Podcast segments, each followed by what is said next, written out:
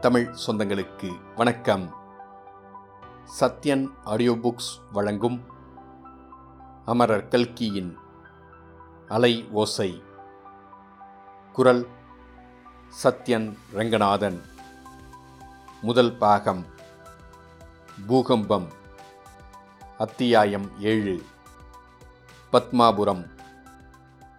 சென்னை பட்டினத்தின் ஒரு புதிய பகுதியான பத்மாபுரத்தை பற்றி அறியாதவர்கள் அறியாதவர்களே ஆவர். தினப்பத்திரிகை வாசகர்கள் ஒவ்வொரு சனிக்கிழமையும் வெளியாகும் பத்திரிகையில் நகர நிகழ்ச்சி குறிப்புகளில் பத்மாபுரம் என்ற பெயரை கட்டாயம் படித்திருப்பார்கள். ஒவ்வொரு ஞாயிற்றுக்கிழமை அன்றும் பத்மாபுரம் சர்வஞ்ச சங்கத்தின் ஆதரவில் ஏதேனும் ஒரு கூட்டம் கட்டாயம் நடந்தே தீரும்.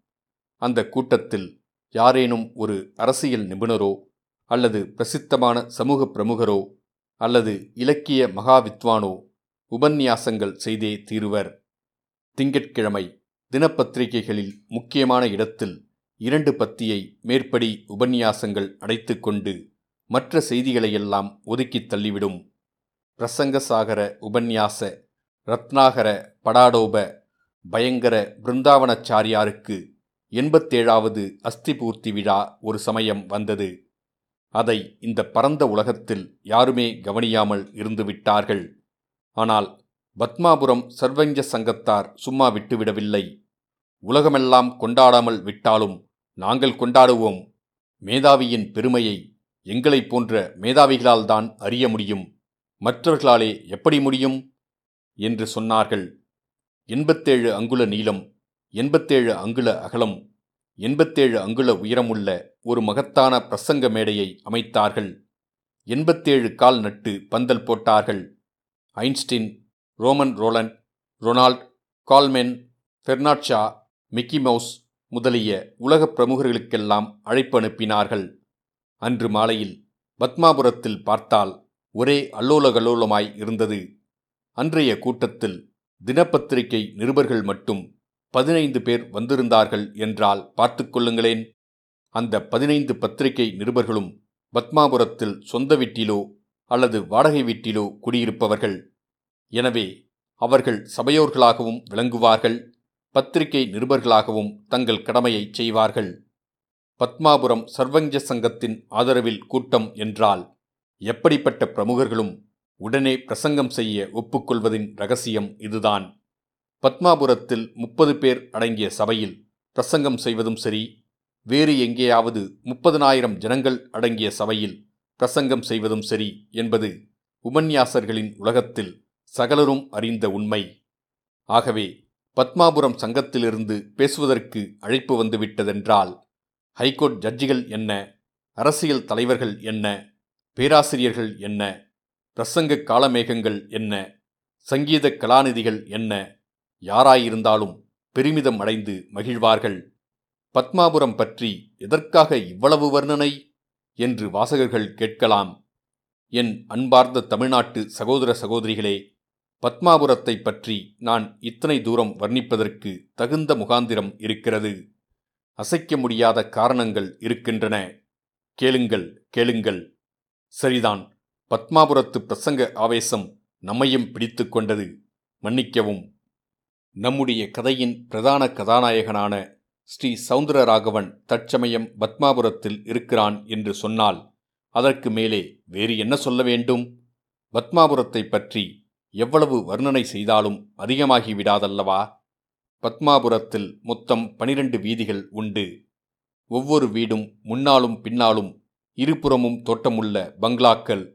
அநேகமாக எல்லா வீடுகளும் மச்சு வீடுகள். மாடி இல்லாத வீட்டை பத்மாபுரத்து பனிரெண்டு வீதிகளிலும் தேடினால் ஒருவேளை எங்கேயாவது ஒன்று இரண்டு இருக்கலாம். அவையும் மற்ற பெரிய மச்சு வீடுகளுக்கு மத்தியில் தாம் இருப்பது பற்றி வெட்கப்பட்டு கொண்டு சுற்றிலும் உள்ள மரங்களினால் தங்களை மறைத்து கொண்டு நிற்கும். பத்மாபுரத்து மாடி வீடுகளுக்குள்ளே ஒரு மாடி வீடு தனி அந்தஸ்துடன் தலை நிமிர்ந்து நின்றது. அதனுடன் வாசல் கேட்டின் இரு பக்கத் தூண்களிலும் இரண்டு கரும் பளிங்கு கற்கள் பதிக்கப்பட்டிருந்தன. அவற்றுள் ஒன்றில் தேவி சதம் என்றும் இன்னொன்றில் ராவ் பகதூர் பத்மலோசன சாஸ்திரி பிஏ பிஎல் மாஜி சப்ஜஜ் என்று எழுதப்பட்டிருந்தன. பத்மாபுரத்தில் வசித்த பிரமுகர்களிலே ராவ் பகதூர் பத்மலோசன சாஸ்திரிகள் முதன்மை பெற்றவர். பத்மாபுரம் சர்வஞ்ச சங்கத்தின் ஆதரவில் நடைபெறும் எந்த கூட்டத்திலும் பிரசங்க மேடைக்கு பக்கத்தில் போடப்படும் கௌரவ நாற்காலிகளிலே முதல் நாற்காலியில் ராவ் பகதூர் பத்மலோசன சாஸ்திரிகளையும் அவருடைய வெள்ளி போட்ட கைத்தடியையும் காணலாம்.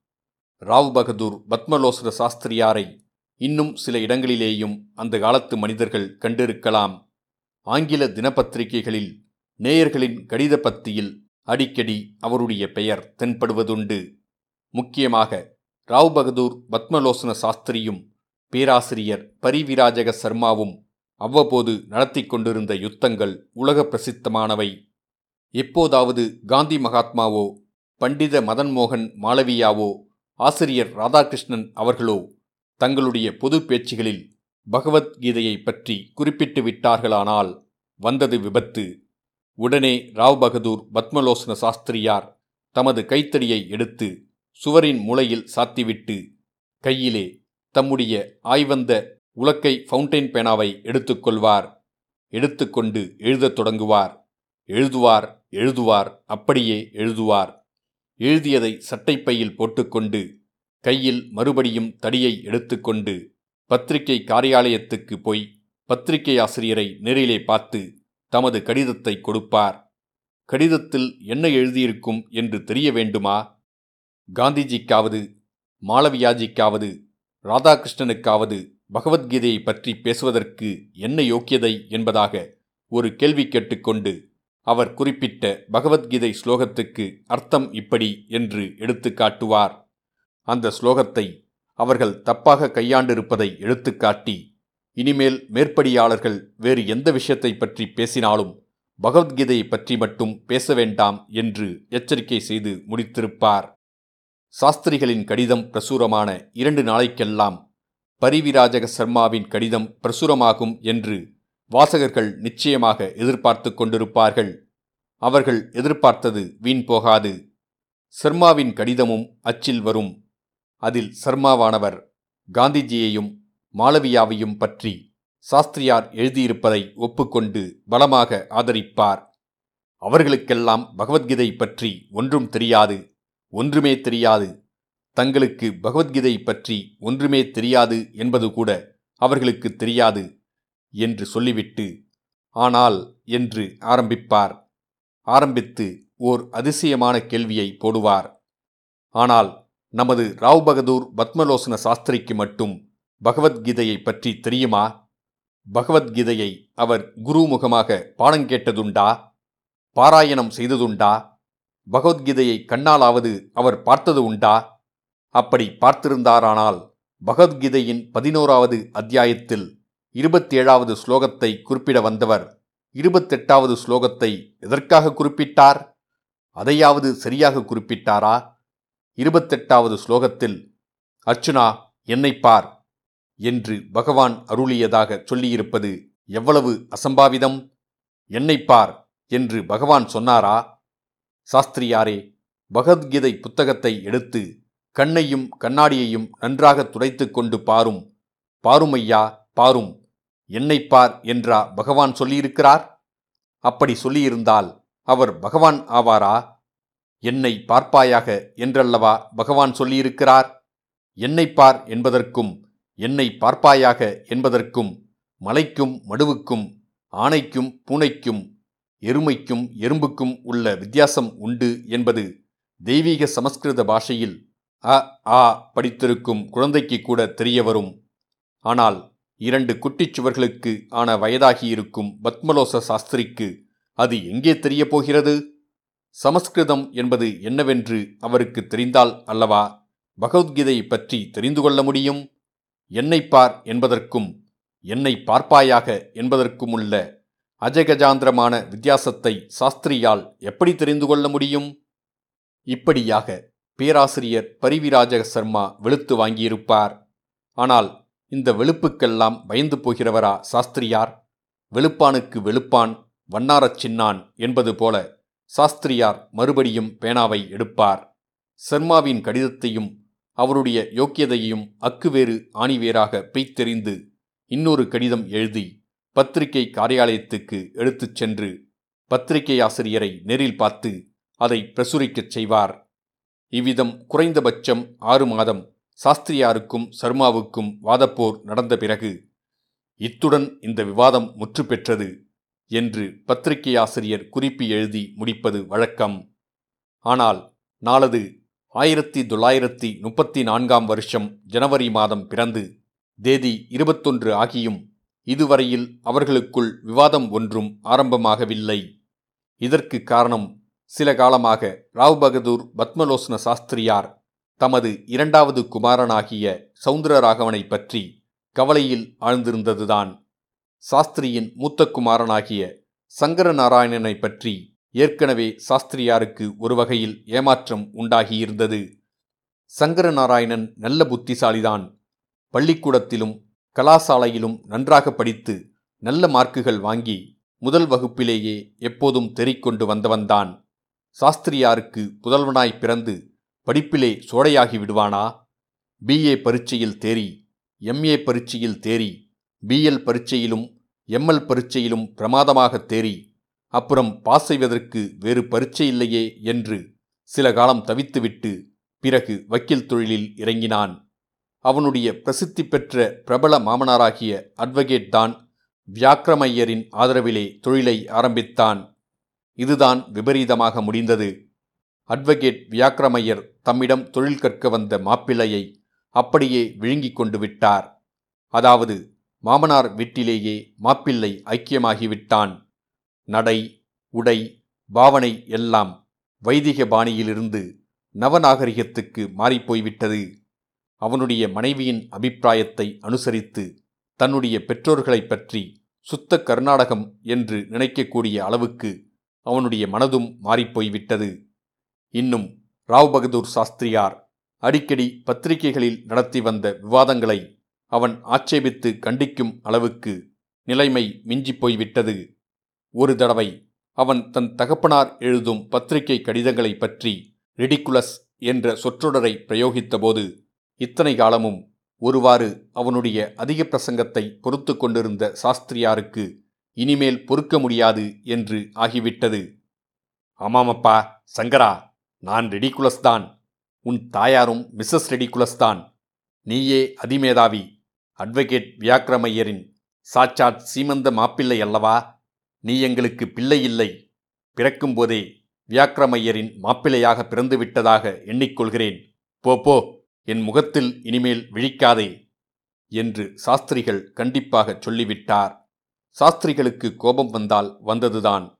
யாராலும் அதை மாற்ற முடியாது.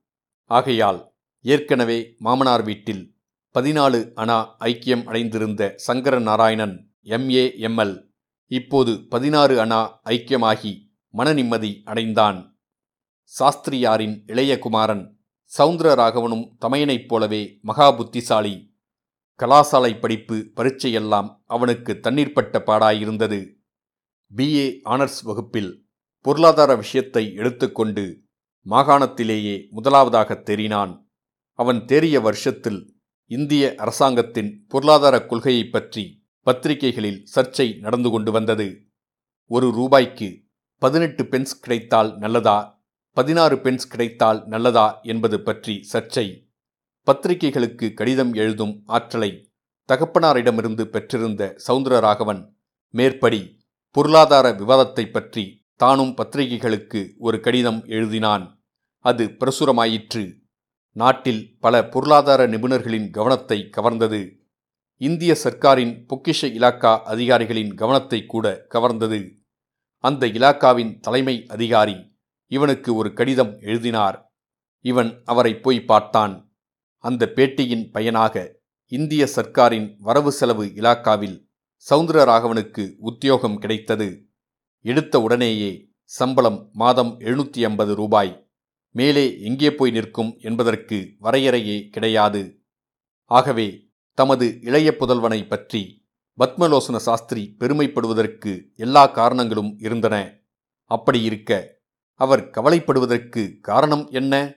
வேறு ஒன்றுமில்லை. அவனுடைய கல்யாணத்தை பற்றிதான். சாதாரணமாக பெற்றோர்கள் பெண்களின் கல்யாணத்தை பற்றி கவலைப்படுவது வழக்கம். பத்மரோசன சாஸ்திரியின் கவலை இதற்கு நேர்மாறாயிருந்தது. தம் அருமை புதல்வனின் கல்யாணத்தை பற்றி கவலைப்பட்டார். மூத்த பிள்ளை தேவலை என்று இரண்டாவது பிள்ளை செய்துவிடுவான் போலிருக்கிறதே என்று மிகவும் கவலைப்பட்டார். அவருடைய வாழ்க்கை துணைவி காமாட்சியம்மாள் அவரை காட்டிலும் அதிகமாக கவலைப்பட்டார். இவர்கள் கீழ்வீட்டில் கவலைப்பட்டு கொண்டிருக்கையில் நாம் மேல்மச்சிக்கு சென்று நம் கதாநாயகனை சந்திக்கலாம். இத்துடன் அத்தியாயம் ஏழு முடிவடைந்தது.